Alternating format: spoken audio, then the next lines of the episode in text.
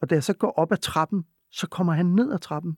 Og vi havde jo altså været sammen den der uge meget tæt, ikke? så vi kendte jo hinanden godt, og vi havde siddet og snakket mange gange. Og så kigger jeg på ham og skal lige sådan til at sige, hej Anders. Og så slår han ligesom blikket væk og løber hurtigt ned ad trappen. Ikke? Og der sagde jeg til mig selv, ham der, der er et eller andet galt. I starten af 1980'erne går en agent fra PET undercover i en række venstrefløjsmiljøer i Aarhus og København. Agenten, Anders Nørgaard, var under dæknavnet Søvs sat til at infiltrere de aktivistiske miljøer og rapportere tilbage til PET om alt, hvad der blev sagt og gjort det der med, at vi blev overvåget og forsøgt infiltreret, og man forsøgte at få nogle af os til mod god betaling og hotelophold i udlandet og afsløre øh, ting og sager om organisationen. Det vidste jeg fra det øjeblik, jeg meldte mig ind. En af de personer, der var udsat for PET's overvågning i form af agent Søvs, var Søren Søndergaard, der dengang var sekretær i Socialistisk Arbejderparti.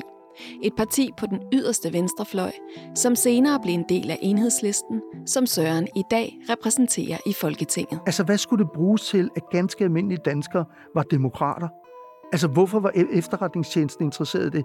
Altså, det, sådan noget, det synes jeg simpelthen, at de overvågede mig, ja ja, fint. Men det andet, det er forarveligt. Dette er første afsnit af Vi er overvåget. En podcastserie om at blive overvåget af staten.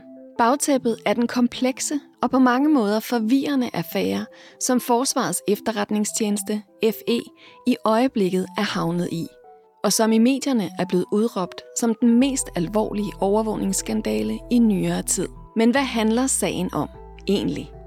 Hvorfor er den hemmelige statslige overvågning overhovedet et problem, og på hvilken måde vedrører det helt almindelige mennesker som mig og dig, der lytter til dette podcast? I Vi er overvåget vil vi forsøge at redde trådene ud ved at tale med dem, der selv har oplevet statslig overvågning på egen krop. Og ved at dykke ned i overvågningens historie og substans med hjælp fra Enigmas egen overvågningsekspert, Andreas Marklund. Og vi starter helt tæt på. For hvordan føles det at blive overvåget? Hvad sker der, når politiet eller efterretningstjenesten holder øje med et enkelt individ, hvad enten det er politiske aktivister eller helt almindelige journalister, der bare passer deres arbejde? Vi skal se nærmere på personovervågning. Mit navn er Marie Høst. Velkommen til. Søren, jeg vil gerne tage dig tilbage til sommeren 1983. Hvad lavede du Søren Søndergaard på det tidspunkt?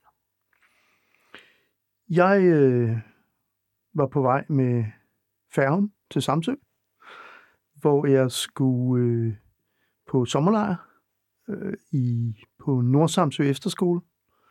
Øh, og ikke bare skulle jeg på sommerlejr, jeg skulle faktisk være med til at arrangere den, sådan fra bunden af, det vil sige sørge for, at der var øl og vand og købt ind og alle de der ting. Hvad var det for en sommerlejr? Det var Socialistisk Arbejderparti.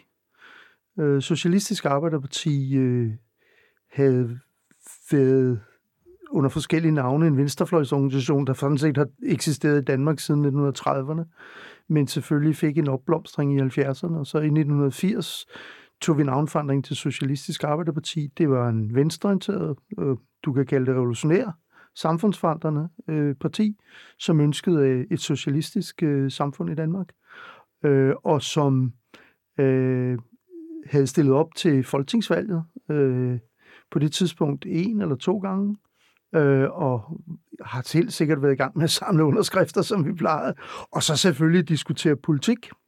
Hvad var din rolle i SAP? Jamen, jeg var medlem af ledelsen. Øh, jeg kan ikke lige huske, om jeg på det tidspunkt var FU-sekretær eller sådan noget, men vi havde ikke nogen formand, altså vi var jo, eller forkvinde, vi havde, vi havde sådan en, en meget flad øh, struktur. Øh, men jeg var medlem af ledelsen øh, og forretningsudvalget og havde i en periode øh, arbejdet, hvad skal vi sige, mere eller mindre professionelt dagligt for, for partiet. Så det var en, øh, en politisk sommerlejr. Kendte I alle sammen hinanden? Nej, vi kendte ikke alle. Altså, øh, der var to dele af lejren, og på den anden del kendte vi alle sammen hinanden. Men den første del, der var der også folk, som bare havde tilmeldt sig, som vi ikke kendte på forhånd øh, og som, som bare gerne ville være med på grund af de politiske diskussioner. Det var jo der i 80'erne, der var jo, der var jo meget stor Altså, vi havde fået den der introduktion af liberalismen, ikke? Øh, nyliberalismen, Thatcher var kommet til i England, Reagan var kommet til i USA, vi havde hele fredsbevægelsen, kæmpe store mobiliseringer, der nogle få år senere førte til demonstrationer jo i Danmark med 100.000 mennesker i, rundt omkring i Europa med en halv million mennesker og sådan noget. Så, så der, var jo, der var jo meget politisk diskussion, så det, det, var jo, det var jo det, der ligesom var udgangspunktet for, for at vi mødtes. Havde I på det her tidspunkt i SAP øh, mistanke om, at I blev overvåget? Ja, det der med, at vi blev overvåget og forsøgt infiltreret, og man forsøgte at få nogle af os til mod god betaling og hotelophold i udlandet og afsløre øh, ting og sager om organisationen. Det vidste jeg fra det øjeblik, jeg meldte mig ind. Øh, men samtidig var vi også en organisation, som insisterede på, at det vi lavede var lovligt. Altså, vi var ikke i gang med noget, der var ulovligt. Vi ønskede øh, at ændre øh, samfundet til et socialistisk samfund. Vi ønskede at vinde befolkningen for det. Vi ønskede at lave demonstrationer og aktioner på arbejdspladser og så videre øh, fredeligt. Altså, øh, så vi havde ikke noget at skjule. Og derfor, altså, der var lidt forskellige holdninger på venstrefløjen. Vi havde ikke ligesom dæknavne, og, øh, og vi gjorde ikke ret meget for at skjule det, vi lavede, fordi at vi ønskede ligesom at være, være åbne omkring det. Også fordi vi havde den opfattelse, at øh, hvis vi først begyndte ligesom at, at, at, at forsøge at dække os af mod at blive overvåget, så hvis, øh, når almindelige mennesker kom, så ville de tænke, hvad fanden er det her for noget? Er der, gemmer de på et eller andet? Så vi havde sådan en meget klar politik om, at alt i virkeligheden var, var åbent. Altså det er klart, vi øh, hængte jo ikke vores øh, medlemslister op på, på husmurene, og vores internationale kontakter øh, heller ikke, men, men der var ikke noget, der som sådan var, var hemmeligt. Jeg har et foto her fra sommerlejren på Samsø. Det er sådan en flok. Det er sådan et amatørfoto i sort-hvid. Kan du ikke prøve at beskrive, hvad du, hvad du ser på det? Nå, men jeg ser sådan, øh, sådan en, en eftermiddag på den der sommerlejr, ikke? Altså, der står nogle mennesker og diskuterer. En står i, i øh, badebukser øh, øh, og solbriller, der er faktisk to, der står i badebukser og solbriller. Så er der en, der står i, i en læderjakke og øh, bar mave og bukser. Øh, og jeg kan ikke helt se, hvad de står og laver, om det er en motorcykel, de står og kigger på. Øh. Men det er lidt specielt med det her foto, fordi der var en på det her billede, som, som du havde mistanke til. Måske kunne være fra PET. Han hed Anders, øh, og Anders han var kommet til os, og øh, han var helt ny. På det tidspunkt havde jeg ikke mistanke. Okay. Altså, jeg synes, han var mærkelig øh, på mange måder. Øh, han lavede pissegod mad. og det var første gang, at, at jeg fik sådan hjemmelavet suppe fra bunden af med øh, hvidløgsstegte krotoner, du ved, med gammelt brød, ikke, som var til overs, ikke? og det smagte vidunderligt. Det gik han og lavede. Han gik og kredsede om os alle sammen. Så han var ekstremt populær.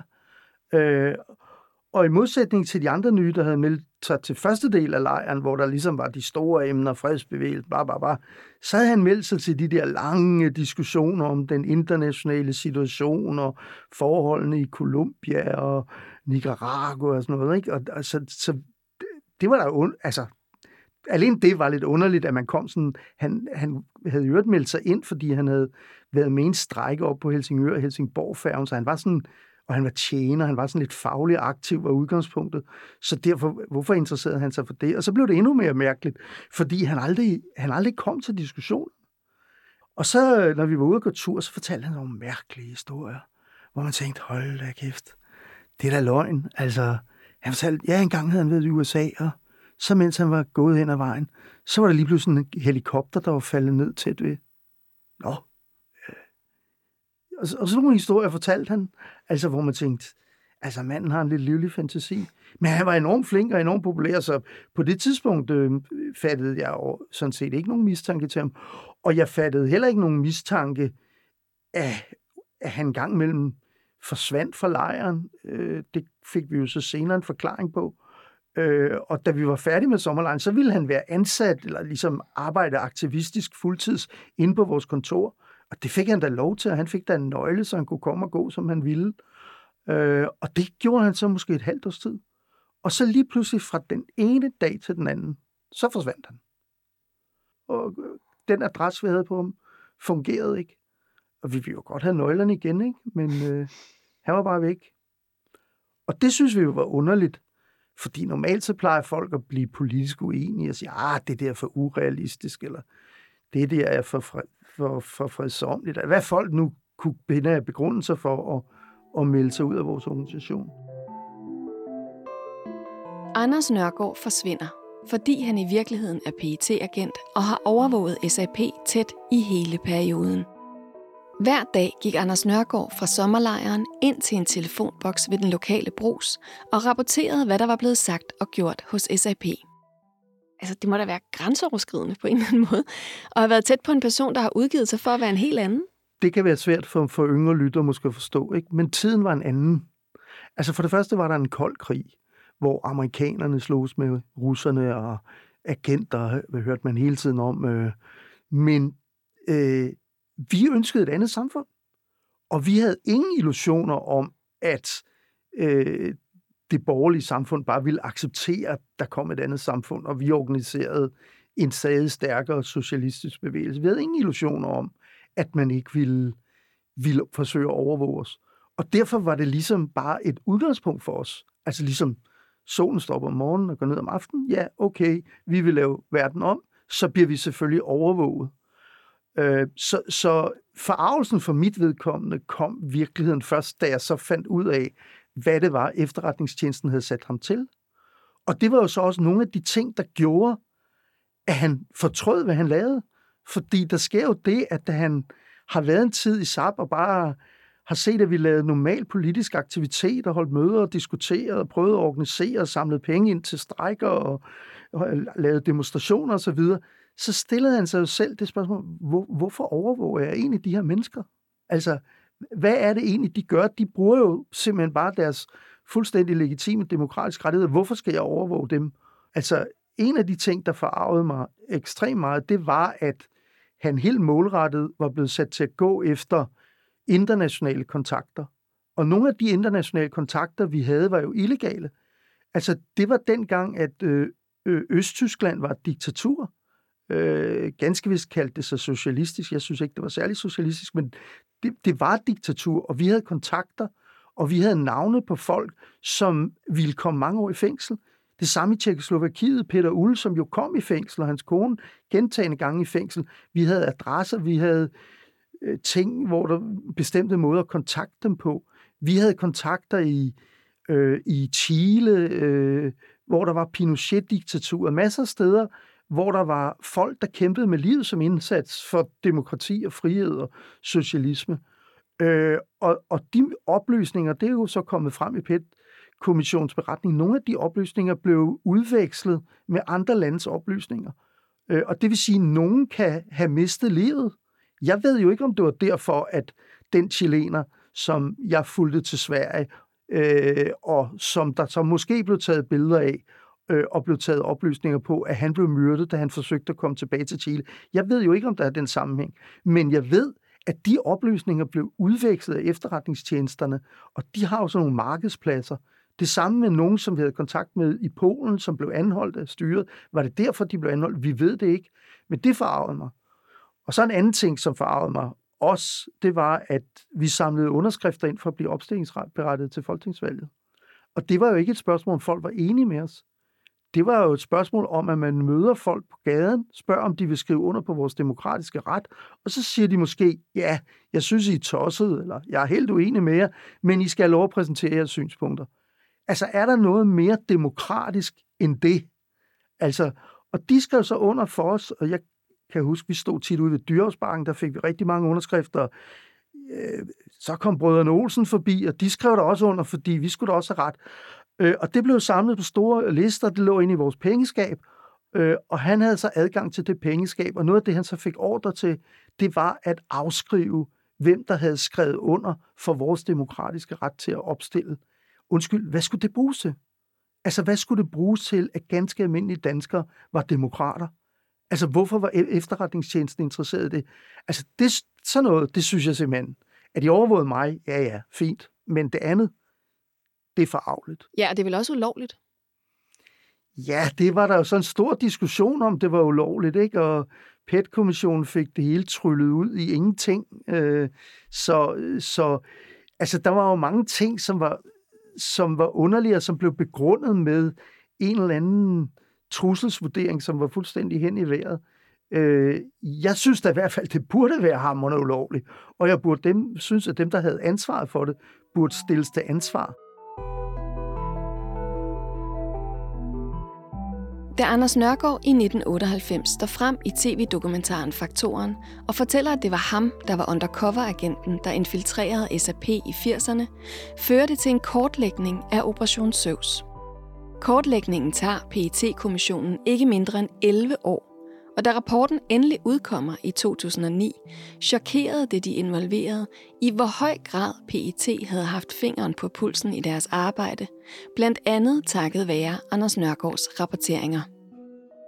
I kommissionsrapporten står der, at Søren Søndergaards politiske virke tildrog sig en særlig interesse hos PET, og hans navn står nævnt fire gange i bare et af kommissionens 16 bind. I dag ved Søren, at den hemmeligt stemplede film med hans navn stadig ligger bag lås og slå et sted i en boks hos PET.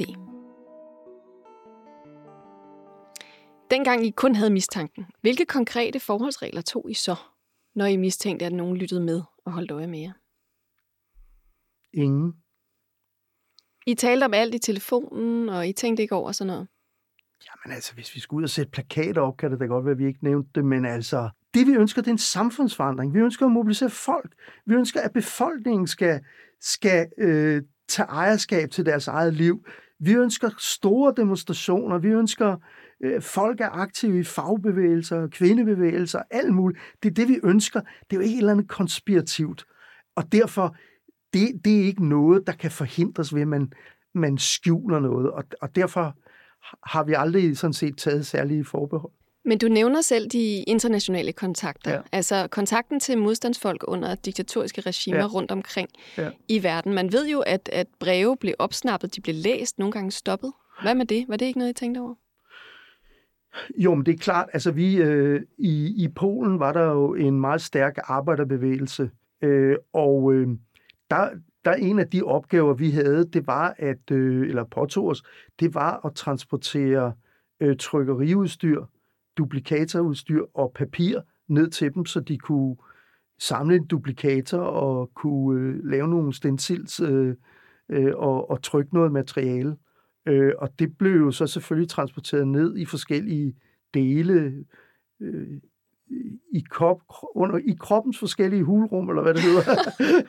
øh, altså, øh, så de, øh, og, og det er da klart, det var jo ikke noget, altså det var da noget, som som nogle folk fik til opgave at gøre, hvor man så iagtog den sikkerhed for at undgå at blive, blive anholdt. Dem, der gjorde det for Danmark, blev, blev ikke anholdt. Øh, der var nogle af vores øh, svenske kammerater, som, øh, som blev anholdt. Øh, de kørte ned med nogle store biler, hvor der var nogle dobbeltbundede ting, hvor der var materialer i osv. De blev anholdt og fik en længere fængselsstraf. Så, så det er klart, noget af det var selvfølgelig, du kan sige, konspirativt, øh, og hvor man, hvor man ikke gik og snakkede om det på alle gadehjørner. Selvfølgelig var det sådan. Og ikke talte om i telefon og eller ikke, i brev. Og ikke talte om i telefon, og ikke sendte et brev eller noget som helst. Ikke? Øh, det er klart. Da Anders Nørgaard stod frem her i 98, der, der blev der nedsat en kommission, som så skulle undersøge PETs overvågning af politiske partier gennem en lang årrække på venstrefløjen. Og det tog hele 11 år, før rapporten så endelig landede i 16 bind i 2009. Hvad tænker du om resultatet af den undersøgelse? Jamen, jeg er skuffet. Altså, fordi... Øhm, altså, en ting er, at der ikke bliver gjort noget ligesom ansvar gældende. Altså, det, det havde vi sådan set selv accepteret, fordi vi... Altså, alle er jo i en eller anden forstand et led i et eller andet system, ikke? Og vi var jo ikke ude på, at en eller anden kriminalassistent eller noget skulle ligesom have fingrene i fedtefadet. Det var slet ikke det det var jo de store strukturelle ting.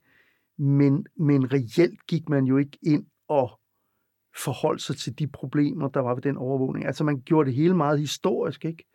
Ved ligesom at sige, åh, men der var fejl på alle sider, og det var også det ene og det andet osv.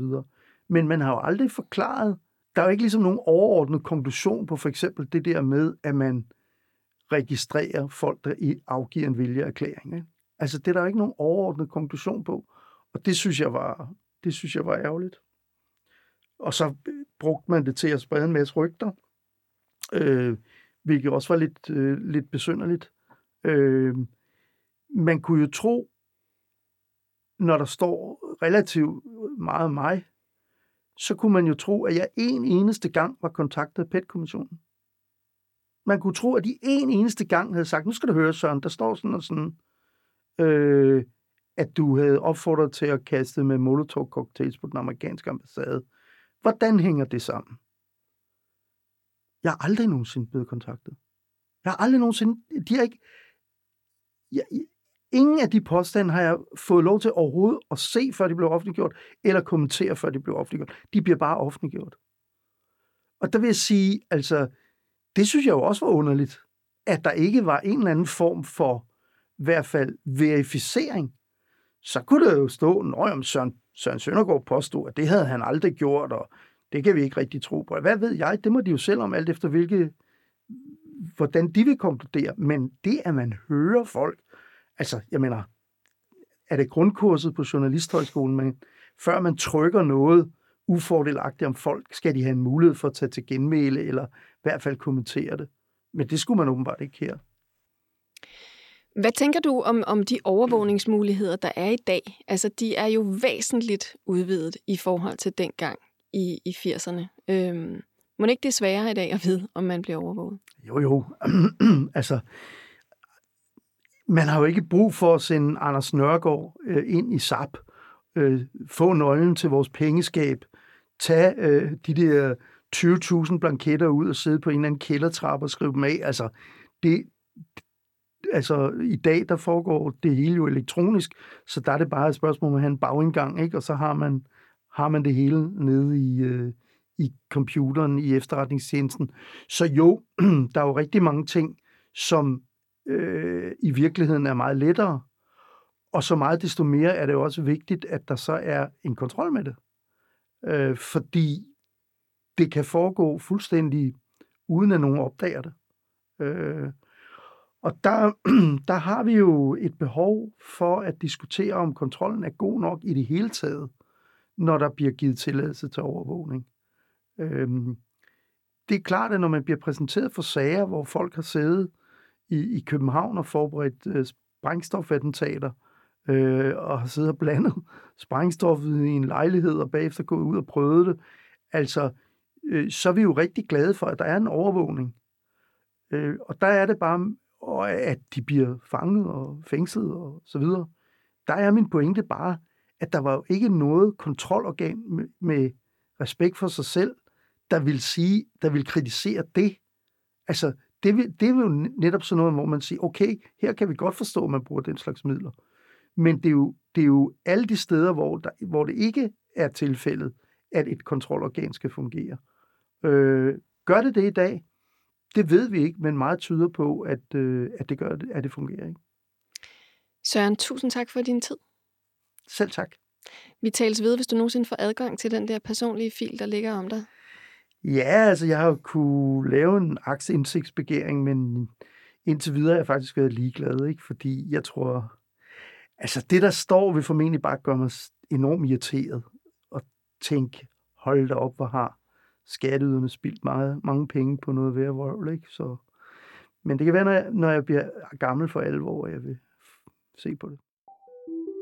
Selvom Søren Søndergaard nævnes gentagende gange i kommissionsrapporten, så ved Søren ikke selv præcis, hvor informationerne om ham kommer fra, eller i hvilken sammenhæng de skulle være sagt. For hans personlige fil ligger stadig bag lås og slå hos PET. Kommissionsrapporten konkluderer, at det er umuligt at fastlægge de eksakte begivenheder i Operation Søvs.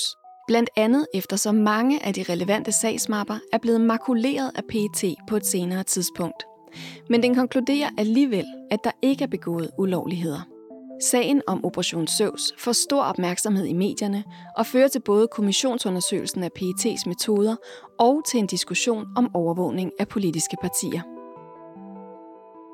Arbejdet som infiltrationsagent får store konsekvenser for Anders Nørgaard, der fortryder meget af det arbejde, han udførte for PET, fordi det var i strid med demokratiets principper at registrere lovlige organisationer. I år 2000 begår Anders Nørgaard selvmord.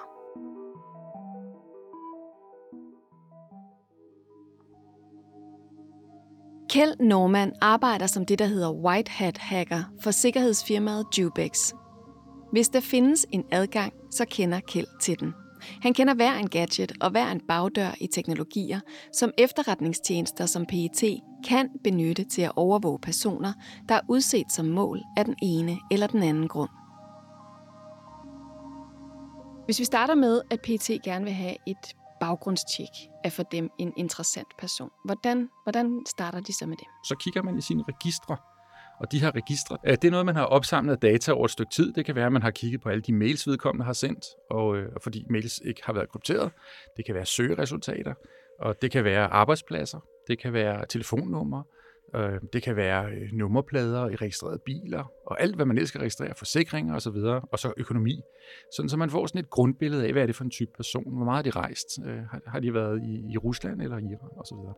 Så man kan få et overblik over, hvem man er i sit liv, hvad man har, altså ret meget om ens livssituation i virkeligheden. Ja. ja. Og hvis PT eller en anden efterretningstjeneste så vil gå videre end det og trænge dybere ind i personens for eksempel kommunikation, så er der rigtig mange metoder, ved jeg, du ved. Kan du ikke starte med at give os eksempler på nogle af dem? Hvordan kan man gribe det an? Man vil nok kigge på, hvem vedkommende omgås, hvad for nogle hobbies de har, hvad for nogle venner og bekendte. Og så, øhm, så tror jeg, man vil kigge lidt på telefoni, Altså, hvad, hvem har de ringet til? Hvad, hvad for nogle venner, hvad for nogle netværk har de venner? Øh, og så, som jeg sagde, søgninger på nettet, hvis man kan få fat i de oplysninger. Men øh, kreditkort eksempelvis, når du har været nede og købe nede i, øh, i droneshoppen, øh, eller øh, du har købt utrolig meget gødning, øh, fordi du har en flot have, øh, så vil man kigge på din bil, din nummerplade, der er blevet fundet i NPG'en. Hvor har den været henne? Hvad er NPG'en? Det er sådan et autom- automatisk nummerplade genkendelsessystem. Så er der forskellige kameraer rundt omkring. Hvis du tager en taxa, så er der kamera i taxaen og lyd, lydovervågning. Det er, der, er også der lyd i, i taxaen? Det lyd? kan der være i nogle af dem, ja. Så, øh, og så står det der også. Men øh, hoteller, når du går på dem, når du går på hotellets wifi, jeg så engang en løsning, som når man gik på hotellets wifi, så var det sådan en løsning, man fik tilbudt som hotel at man kunne sætte op, og den løsning var centraliseret. Og hvis man så med min computer logget på, så har min computer noget, noget unikt ind i sig, en MAC-adresse. Og det svarer lidt til telefonnummer, eller det. Så der er, ikke, der er ikke to, der har ens telefonnummer, normalt.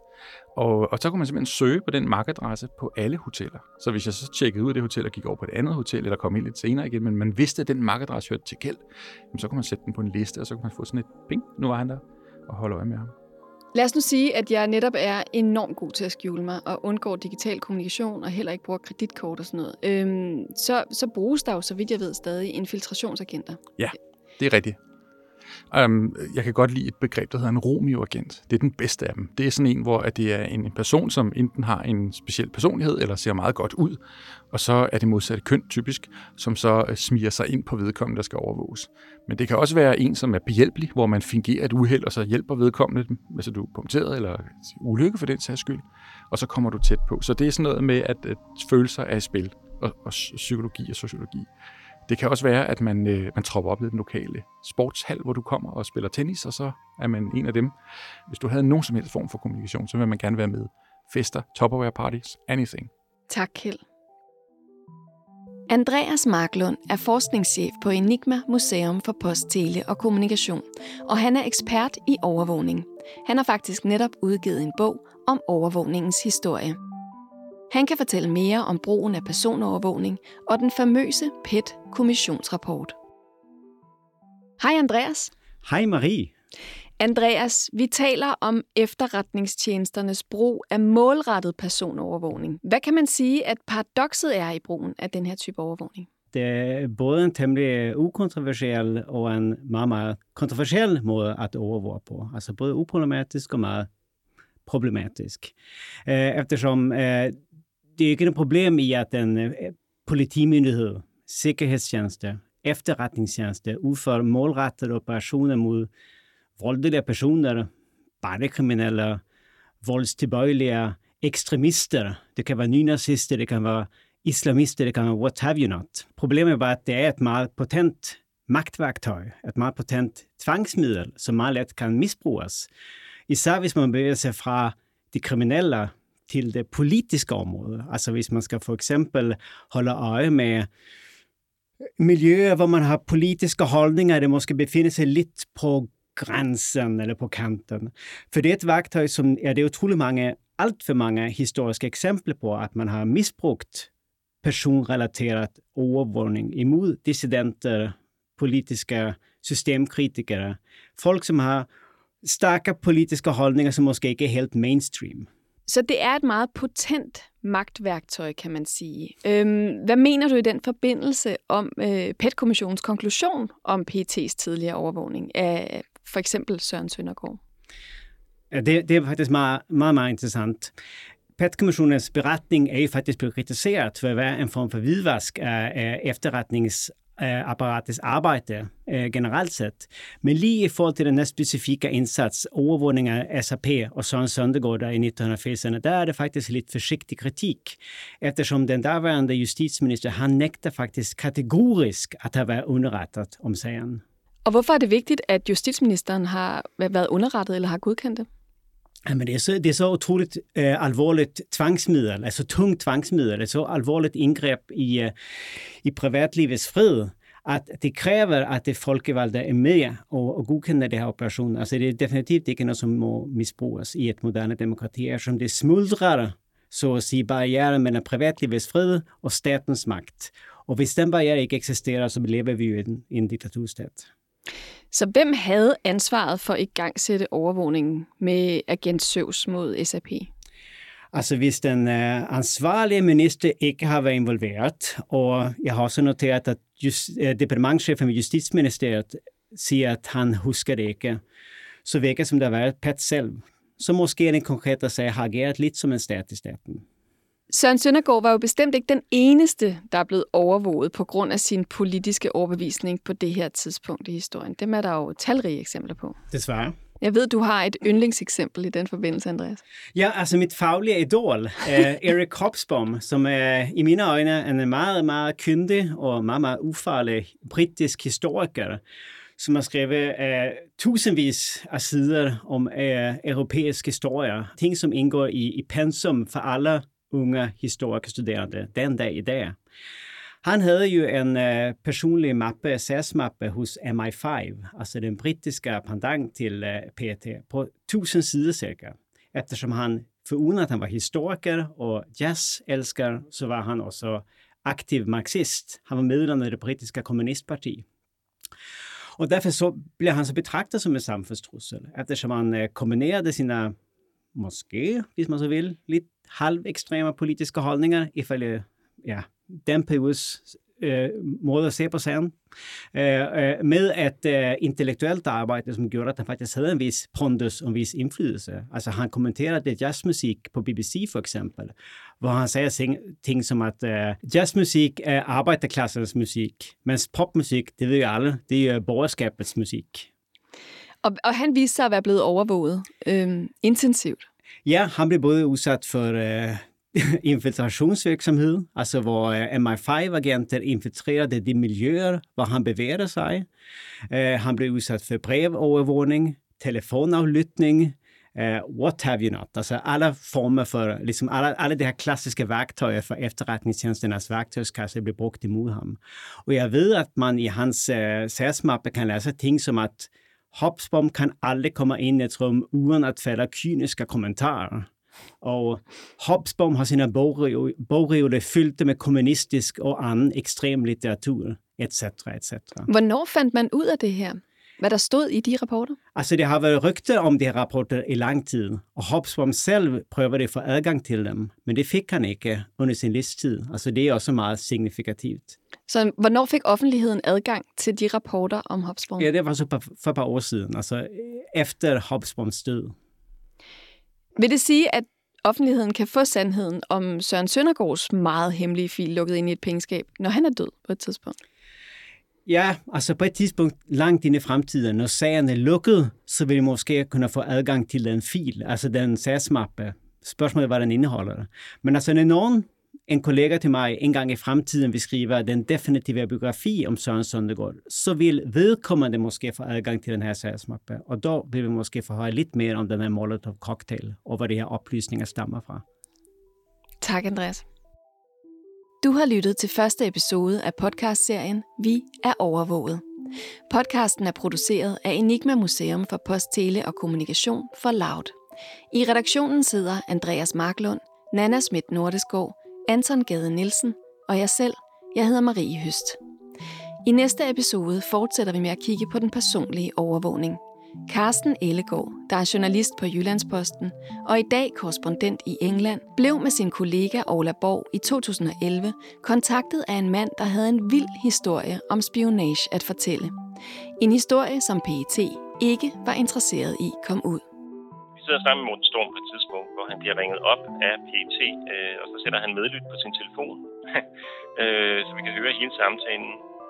Og på det tidspunkt, øh, der prøver PET at presse ham til ikke at snakke med øh, Jyllandsposten. Og de tilbyder ham faktisk 25.000 skattefrit om måneden i en overrække, hvis han bare holder sin mund.